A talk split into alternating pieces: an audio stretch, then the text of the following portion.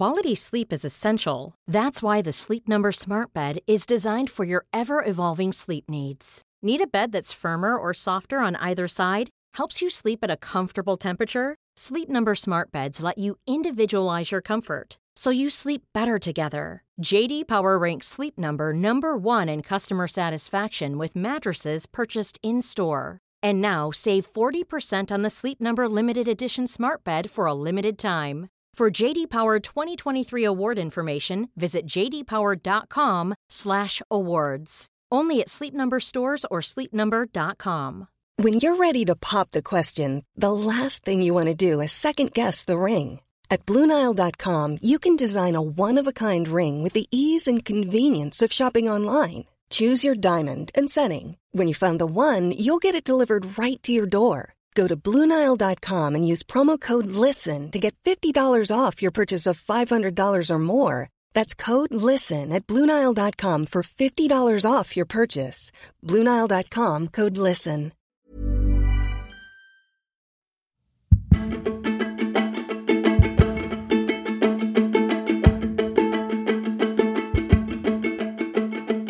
Hello, everyone. Welcome back to the Warfare Podcast. I'm your host, James Rogers, and this week I'm on the move. I'm in the UK filming a new TV series for History Hit on The Blitz. So keep your eyes peeled for that coming to History Hit TV soon.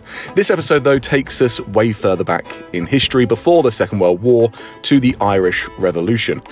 And this was suggested by one of our listeners, Seamus. I've been going on about our listener suggestions week on week, saying send in what it is that you want to hear. And Seamus did exactly that. Hi, Seamus here. Love the show. It's a fantastic use of history. As an Irish subscriber to the show, I'd love to hear more content on the Irish War of Independence and the subsequent Irish Civil War. Also, it'd be interesting to know the British perspective of the struggle for independence and the subsequent Civil War. Thanks very much. Looking forward to hearing it. Bye bye. We have world expert Professor Fergal McGarry on the podcast from Queen's University Belfast, who places this struggle for independence into the broader international context. Enjoy.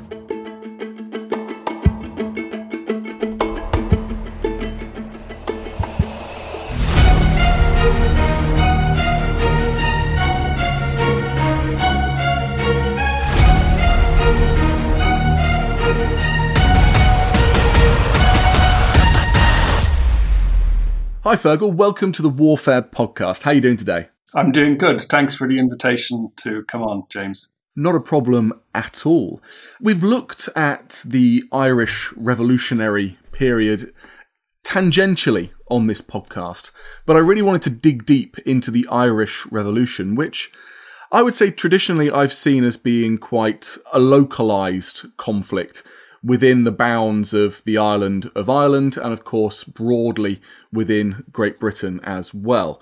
But when we look at your research, we start to see that this just isn't the case at all. You can, of course, make the links between the Irish diaspora in the United States, and that's something that has played a pivotal role in Irish British relations for over a hundred years. But there's far more to the internationalization of this conflict, isn't there, Fergal? Maybe you can give us a little bit of uh, an introduction into what extent this Irish revolutionary period is more of an international struggle. Yeah, I think that's right, James. I think we probably do think of certain periods of Republican violence as being very international. For example, the struggle of the provisional IRA had all sorts of obvious international dimensions in terms of where they were active and where they were funded and so on. Indeed, stretch across the world brings in places for America, obviously very important places like arms from Libya and then bombing campaigns in Britain and so on. And that's also true of earlier Republican campaigns, even going back to the late 19th century. I think the Fenian bombing campaign in London you're right, though, we do tend to think of the War of Independence between 1919 and 21 as something that's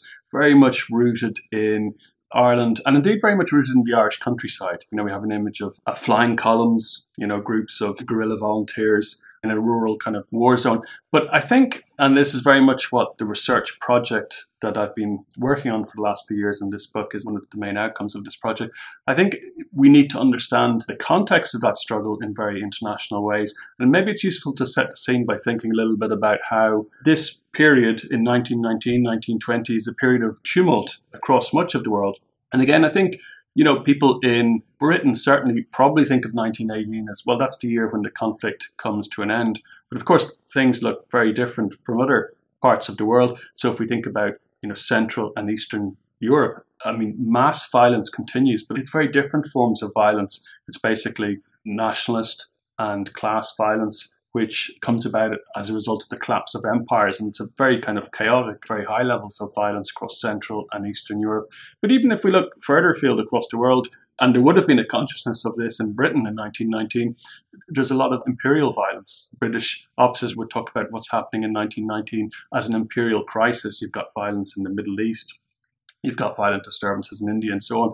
So I suppose one of the things we wanted to do in our project was to think about the violence in Ireland between 1919 and 21, which is normally thought about in this very national or you know Anglo-Irish context, and thinking about the connections between it and what's happening in other parts of the world, whether in Europe or further afield.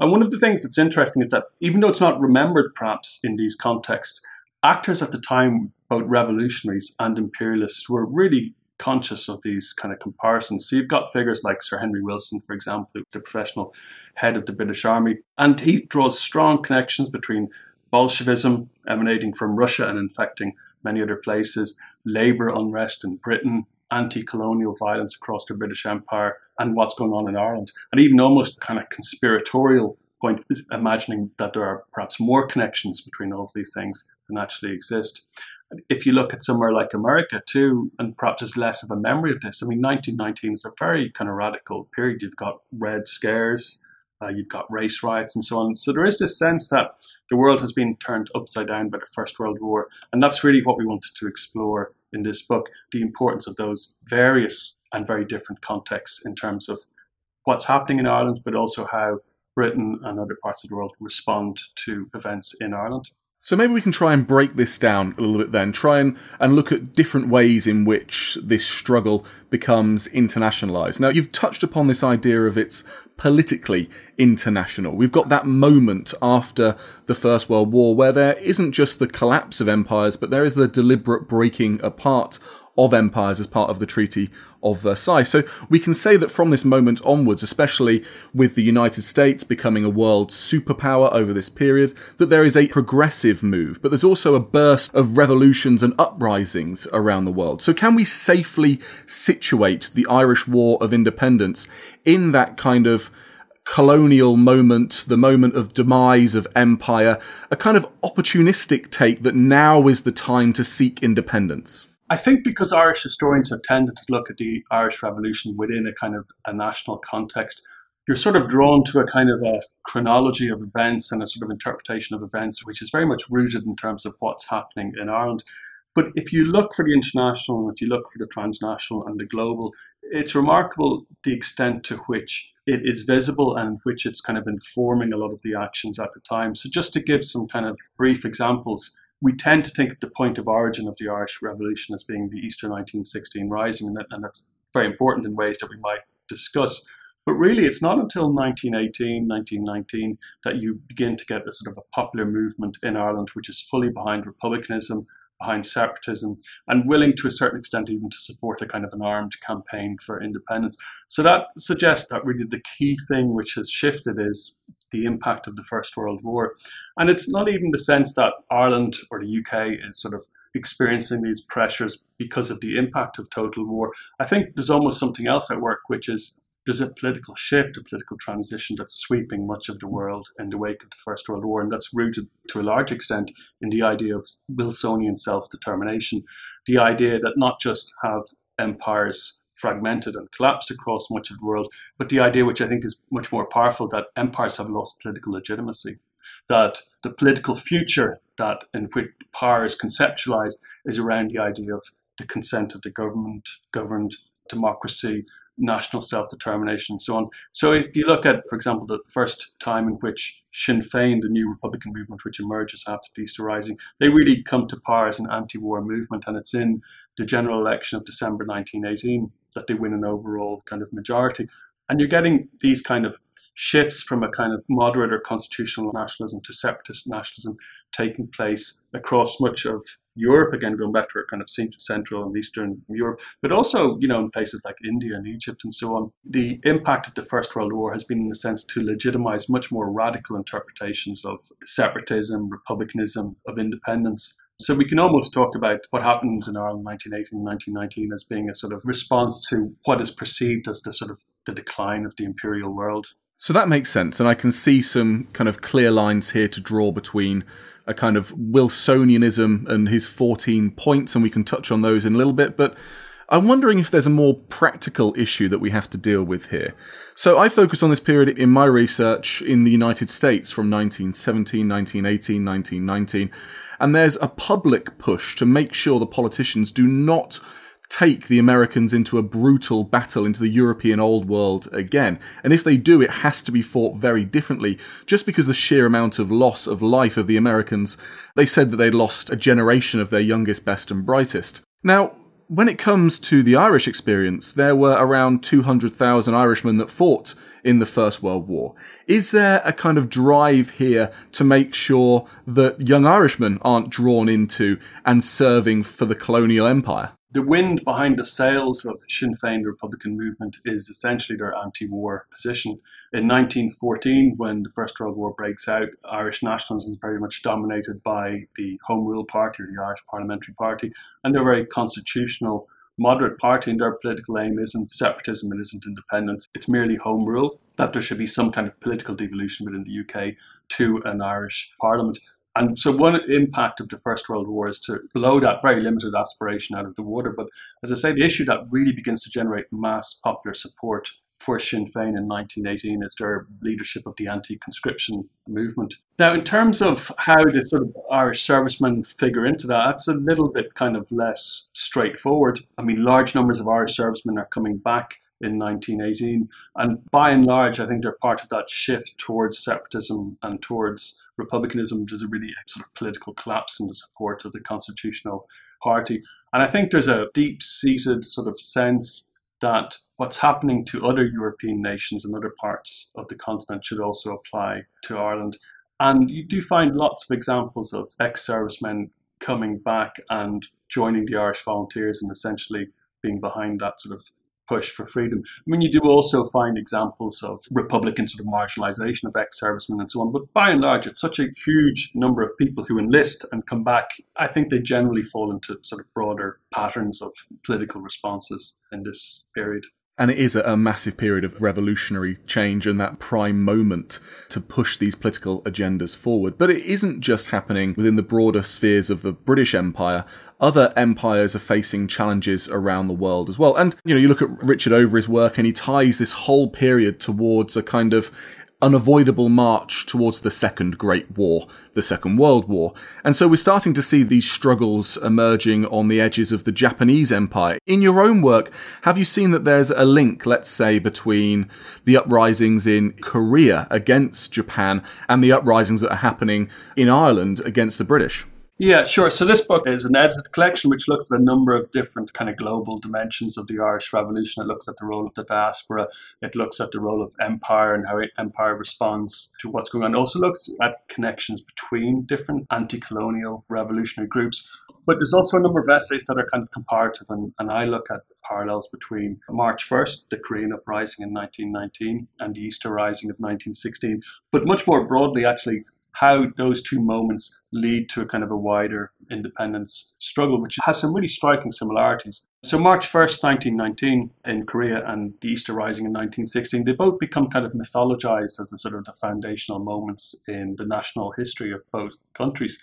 But in both cases, it's not these events which uh, lead directly to independence, rather that they serve as the kind of the nation's point of origin and sort of historical narratives about how independence was achieved, and particularly in terms of kind of the public memory of independence, to the point that both states are very much their identities are defined by their links with these particular kind of uprisings. And one of the things that strikes me about these parallels is that in some ways they can be misleading, certainly in the Irish case, because it diverts attention from the importance of what's happening in 1918 and 1919.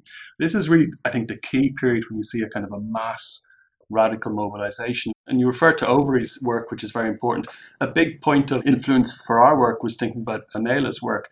looking at the link between Wilsonian self determination and how that feeds into nationalist and violent and revolutionary uprisings across much of Asia. So, across different parts of the world, people are responding to this moment in time, which is rooted in fairly similar fundamental causes. So, I mean, comparative history, I think, centers on similarities and differences. So, some of the striking similarities between the Irish and Korean efforts to achieve independence. They both declare independence in the spring of 1919, you know, relatively small groups of political activists, but nonetheless they're important occasions. In both countries, you see the establishment of republican governments. So that's quite interesting. It's not just a sort of rebellion or an insurrection, but it's actually something more like a claim to national sovereignty, which is kind of interesting. Obviously, a particular context which facilitates that kind of thinking. In both cases, the Irish and the Koreans send diplomatic envoys to the Paris Peace Conference. So that's the big rationale for a push for independence. The fact that it does seem that many countries across Europe are being given their independence. Why shouldn't other countries who can make you know, pretty much the same claim for independence. Why shouldn't they also be part of that kind of political development? The Koreans and the Irish campaigns are very much rooted in the importance of propaganda and propaganda campaigns that are very outward looking, you know, geared towards international political opinion, the international media. For example, in both cases, Koreans and Irish revolutionaries send envoys to the Paris Peace Conference. They lobby Washington after the effort to secure entry to the Paris Peace Conference fails. In both cases, the Koreans and the Irish mobilize their diaspora, particularly again rooted in America, which is obviously the new center of political power, you know, post 1918, the, the American century has begun. And also, interestingly, the tactics are even quite similar. So the Irish and the Koreans raise revolutionary bond drives. Again, in America, in both cases, the presidents of these kind of notional or putative Irish and Korean governments travel to America and you get these kind of presidential tours, which tour places where the diaspora are rooted and they get a lot of media performance. And again, this goes back, I think, this notion of not just fighting for independence, but actually declaring independence as a kind of political reality. It's almost like a performance of sovereignty, which makes for very powerful propaganda. If you look at the declarations of independence between Ireland and Korea, there's several kind of you know forms rather than just one. But really, they use the same kind of arguments. There's the old arguments of history and culture and civilization that Ireland and Korea are separate countries. But then, and this is kind of, I think, very specific to 1918, 1919, there's arguments for independence that are really rooted in Wilsonian thinking and how political power is now being kind of conceptualized post war. They talk about, in both cases, actually cite Wilson and Wilson's 14 point speech but also, you get talk about economic liberalism, about free trade, about an international community of equal nations, about how peace can only be assured through a kind of international community rather than through imperial might and power. I mean, there's quite a lot there, but you can see how many similarities there are in terms of not just thinking, but also kind of strategies and methodologies of revolution. And this is between two movements that in which there's really no contact between them. So it just suggests that in this moment, this is how revolutionaries are responding to the opportunities of the post-war period. In terms of differences, I find them also very interesting. So, for example, in terms of levels of violence and suppression that the Japanese and British empires used, there's huge differences. The Japanese suppression is much more brutal, a much kind of larger kind of loss of life. And that's, I think, related in part to the susceptibility of particular imperial states to international pressure. Britain is very conscious that the eyes of the world are upon it, and there's a resultingly a kind of restraint in how it behaves in Ireland. I think it relates also to relative diasporic influences. The Irish, in many respects, are one of the most high profile and best connected revolutionary movements in this kind of global moment because there happens to be, you know, resulting from the mid 19th century famine, a huge and increasingly well connected diaspora in America, which conveniently is the center of political power. Another kind of difference which I found interesting is that so important was diasporic nationalism that it really influences the nationalism at home. So Korea obviously doesn't get its independence until after the Second World War, but the figures who really shape that are figures who are essentially based in America. And the model of kind of Korean democracy in the Korean Republic very much shapes is shaped by American thinking about democracy. That doesn't really happen in the same case in Ireland. So the Irish American diaspora is very important in terms of politically lobbying for Irish independence, raising money, supporting the campaign for independence, but they don't actually get to sort of politically control or dominate the nationalist movement in Ireland back home. So it's kind of interesting differences in how all of this plays out, which we can kind of root in geography and other political structures. But I suppose the overall point I would make in terms of why these parallels are interesting is in the historiography in Ireland, there was a tendency to sort of see what the Irish were doing as perhaps more original or more distinctive or more innovative than it probably was. I mean, I think probably the combination of declaring a government, having a very sophisticated international diplomatic and propaganda effort, and then rooting that also in a kind of a guerrilla armed campaign. There probably was something distinctive to that in Ireland, but so much of what Irish Republicans do in this period is really being echoed by not just revolutionaries and anti colonial nationalists, but Republicans across much of the world. Maybe one reason we're surprised by this is because we sort of think about and write about and conceive history, you know, very much in national kind of context. We look backwards and forwards in time but it's more difficult to kind of look across at how the world is changing. We're less conscious of kind of the contemporaneous than people who live in a moment in time perhaps are.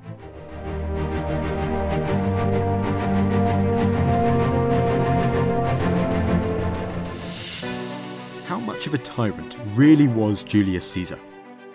Would we have ever stood a chance against the first dinosaurs?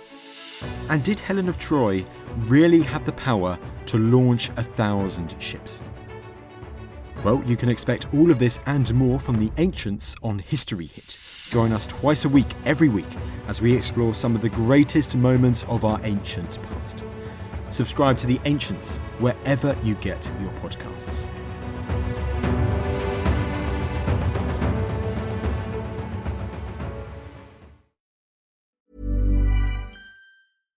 Selling a little or a lot?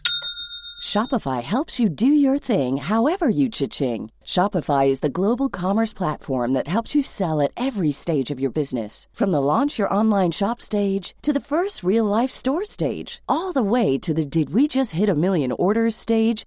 Shopify is there to help you grow. Shopify helps you turn browsers into buyers with the internet's best converting checkout. 36% better on average compared to other leading commerce platforms because businesses that grow grow with Shopify. Get a $1 per month trial period at shopify.com/work. shopify.com/work. Hey, I'm Ryan Reynolds. At Mint Mobile, we like to do the opposite of what Big Wireless does. They charge you a lot, we charge you a little. So naturally, when they announced they'd be raising their prices due to inflation, we decided to deflate our prices due to not hating you. That's right. We're cutting the price of Mint Unlimited from $30 a month to just $15 a month. Give it a try at mintmobile.com slash switch. $45 upfront for three months plus taxes and fees. Promo for new customers for limited time. Unlimited more than 40 gigabytes per month. Slows. Full terms at mintmobile.com. Quality sleep is essential. That's why the Sleep Number Smart Bed is designed for your ever evolving sleep needs. Need a bed that's firmer or softer on either side? Helps you sleep at a comfortable temperature? Sleep Number Smart Beds let you individualize your comfort so you sleep better together. JD Power ranks Sleep Number number 1 in customer satisfaction with mattresses purchased in-store. And now save 40% on the Sleep Number limited edition Smart Bed for a limited time. For JD Power 2023 award information, visit jdpower.com/awards. Only at Sleep Number stores or sleepnumber.com.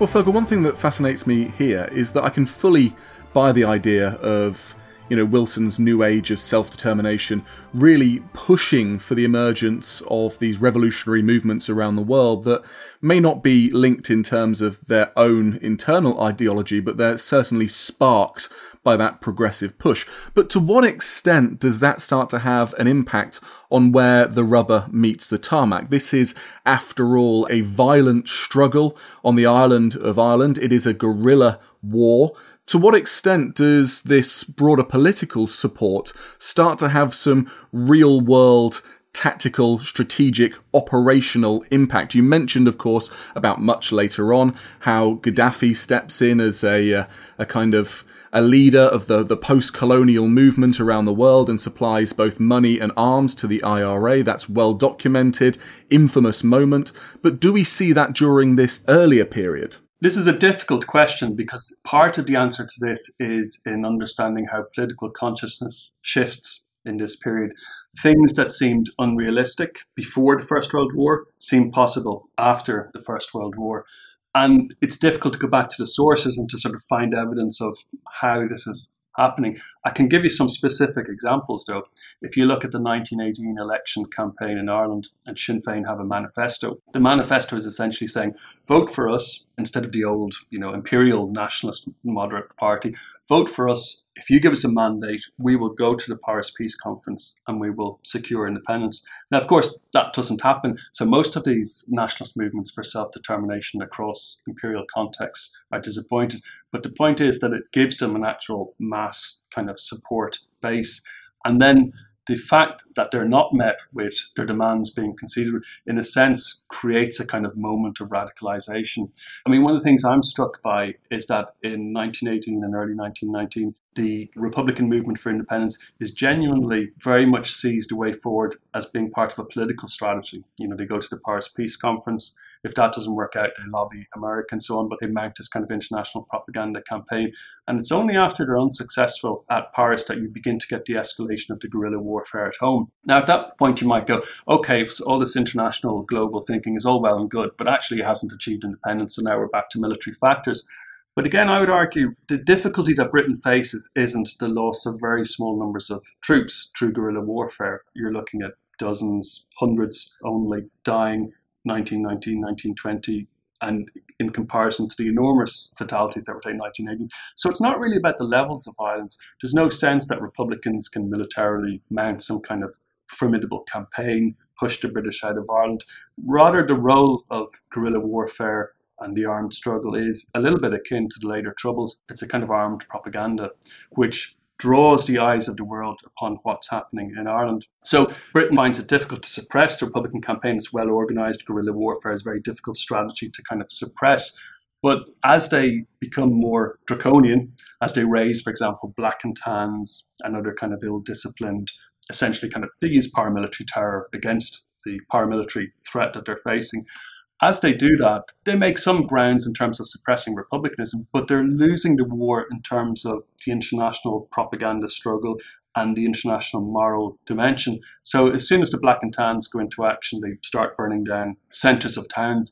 And this is international news in the same way that Easter 1916 had been very widely covered. This becomes a kind of a huge story, and, and Britain's kind of reputation as being kind of tarnished internationally. So again, it goes back to this point of what is the pressure that violence puts the British state under in Ireland?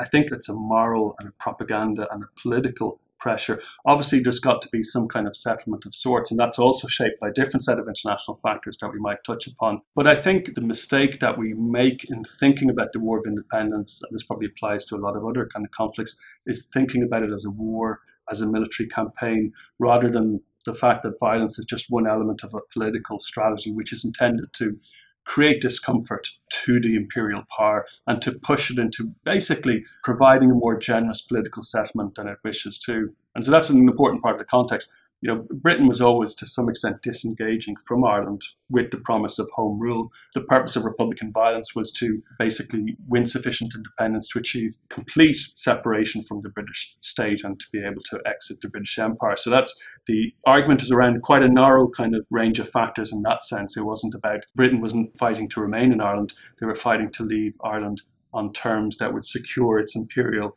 power and reputation, particularly in terms of how the Irish conflict would be seen across the empire. You see, that's really interesting because if we look at this history as kind of historical stepping stones and we say that the First World War and that rise of the American moment starts to inspire revolutions in Ireland and in Korea, then can we look at the Irish Revolution and see beyond that if it starts to inspire other revolutionary movements around the world? Because you say it starts to get picked up internationally in the press, in the media. Is it something that we can directly link as being a kind of catalyst for the growing end of empire? Yeah, I think so. I'm always a little bit careful how I answer this question because there is a kind of a tendency which I think relates to the national focus of histories, historians, and how we work to sort of over exaggerate the importance of a particular struggle. And so a part of me thinks it's more important to answer this question by looking at how Irish Republicans represent a much broader shifts that are taking place. But I think Irish Republicans are probably one of the most high profile and one of the most relatively successful examples of this shift that's taken place in 1919. So if we go back to our Korean analogy, for example, or if you look at some of the other parallels, such as India, it takes decades more for full independence to be achieved. So I think the Irish revolutionary effort to win freedom is very global, and it, it points to the kind of the global character of how nationalism is developing in this post-war moment. It rests on one, a claim to national sovereignty, and that claim is made to an international audience. It rests on a mobilization of international political opinion, most notably through the diaspora, but also through the cultivation of other international solidarities. So there's quite strong links are forged between the Irish and the Indians and the Egyptians and so on. And not in Ireland because they're not all those groups aren't there, but in places like Paris and London and New York and other international kind of hubs, including within the empires themselves. So these kind of unofficial diplomats that are around the world doing the political bidding of a, a hopefully independent Ireland for the future. These are the de facto ambassadors. Absolutely, yeah. So the empires themselves are these multinational, international, cosmopolitan entities which make these links possible.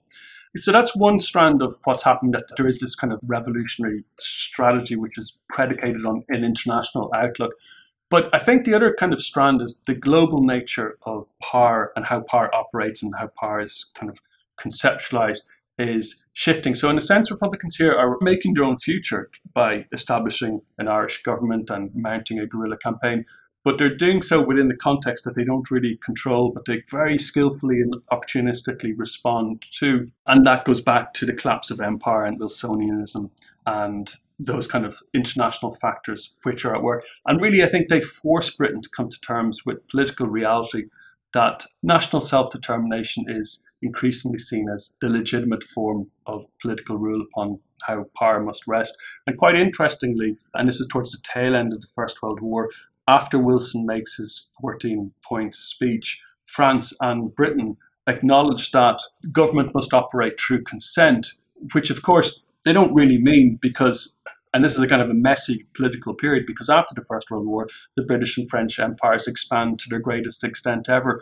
But they're forced to adopt a kind of a range of strategies and uh, coin new terminologies to essentially justify imperial power in a different way. So, across the Middle East, for example, we have mandates set up in which there's some kind of notion that imperial power is simply resting until the local inhabitants can reach a level where they, they form their own government. And obviously, there's quite an important racial element to how different countries and different peoples are treated differently. And I think that helps to explain that notion of how the victorious or successful empires are reconfigured to take account of the new legitimacy of democracy helps to explain what happens in Ireland because of course Ireland doesn't achieve its independence Britain absolutely refuses to allow a republic because to allow a republic in Ireland, you know, potentially be giving up the ghost in the British Empire. We, you know, opening a whole host of problems in places like Egypt, which is pretty much in a very similar position to Ireland. It's being offered very similar kind of political settlements in the same period, and it would encourage the Indians and so on. So what you get in Ireland is a kind of a messy compromise in which the outcome is an Irish free state. Ireland is given the status of a dominion, like South Africa or Australia. But you know, crucially, unlike those dominions, it's not made of people who see themselves as part of a kind of an Anglo community.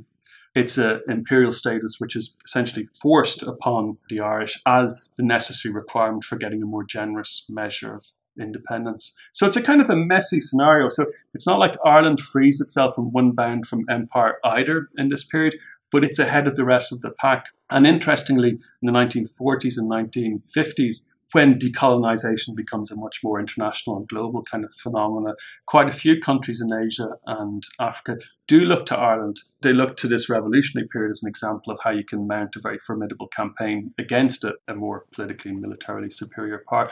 But also, they're really interested in how in the 1920s and 1930s, Ireland makes peacefully that journey from being basically, you know, given an element of independence within an empire to a journey of full independence. And it's kind of the chronologies here are quite interesting. Post First World War, you have these revolutionary movements which don't achieve all of what they set out to do, but they achieve fairly generous self government measures. I'm thinking about Ireland, for example. Egypt would be another example. But it's not actually until the post Second World War, around late 1940s, that you see republics emerge in places like Ireland, India, Korea, and so on, when you've had a further kind of ebbing of the tide of imperial power. So again, thinking about the global is useful in seeing some of these connections because there's a tendency to sort of explain independence as being primarily the result of a very formidable campaign mounted in Ireland. And, you know, you can see the attractions of that. But I would say Ireland, like all kind of small nations, it's kind of bobbing on the tide of wider international imperial shifts in power. And to a certain extent, all you can do is respond as astutely and strategically to the possibilities that exist at any given time. So if you were to ask me the difference between why were Republicans successful in 1919 when multiple attempts to win freedom in the 19th century and the 18th century had been unsuccessful? I think the main reason, although there was a very formidable campaign it mounted in Ireland, the main reason is just the international political context had changed and it was n- no longer possible for a more powerful nation to suppress democratic movements for freedom in the way that it had been before. Well, Fergal, thank you so much. It's been fascinating to learn about how the First World War and President Wilson stoked this fire of the Irish revolutionary period and how that in itself has gone on to have all these marked impacts around the world. You have to tell us, where can we read more about this project you've been working on? The book that I'd really like to mention today, because it's just come out recently, is The Irish Revolution A Global History.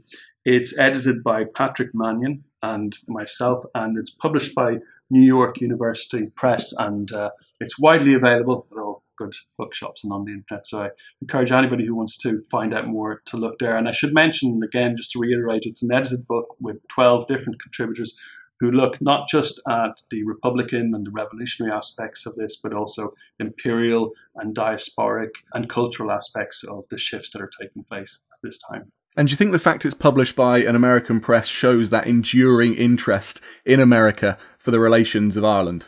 Yeah, I think so. I mean, I'm constantly struck by parallels, even with recent events. I mean, if you look at all the political difficulties there have been around Brexit, I mean, there's the potential for Ireland as a small country to end up, you know, in a really bad position in terms of Britain's exiting from that European community. And one of the factors which has really aided the Irish government's effort to sort of exert some kind of impact on how Brexit plays out in Northern Ireland is again that American relationship and the Biden government. So it's quite remarkable how the diasporic and the international elements, what an important role they've played in shaping kind of Irish politics not just now and the 20th century, but indeed going back to the late 19th century. Yeah, there are a lot of parallels, I think, in terms of how the Irish have used a kind of soft diasporic political power to strengthen their political negotiating case internationally. I think Biden was asked to do an interview with the BBC and he turned around and shouted, The BBC, I'm Irish, and then walked off. So I think that probably sums up some of the state of affairs. Fergal, thank you so much for your time. You're always welcome on the Warfare Podcast. Great, lovely to talk to you. Thanks for the interview, James. Thanks for listening, but before you go, a reminder that you can now follow along online on Twitter at HistoryHitWW2, on Instagram at James Rogers History, and on TikTok also at James Rogers History. You can also subscribe to our free Warfare Wednesdays newsletter via the link in the show notes.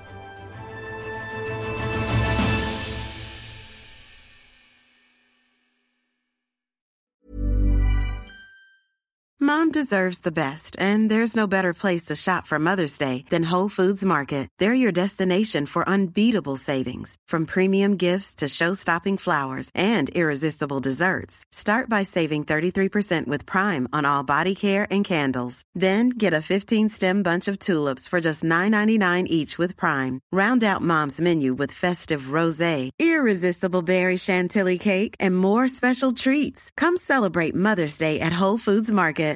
When you make decisions for your company, you look for the no brainers. And if you have a lot of mailing to do, stamps.com is the ultimate no brainer. It streamlines your processes to make your business more efficient, which makes you less busy.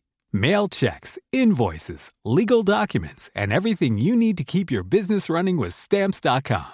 Seamlessly connect with every major marketplace and shopping cart Schedule package pickups and see your cheapest and fastest shipping options from different carriers with rates up to 89% off USPS and UPS rates. And with the stamps.com mobile app, you can take care of mailing and shipping wherever you are. Make the same no-brainer decision as over 1 million other businesses with stamps.com. Sign up with code program for a 4-week trial. plus free postage and a free digital scale. No long term commitments or contracts.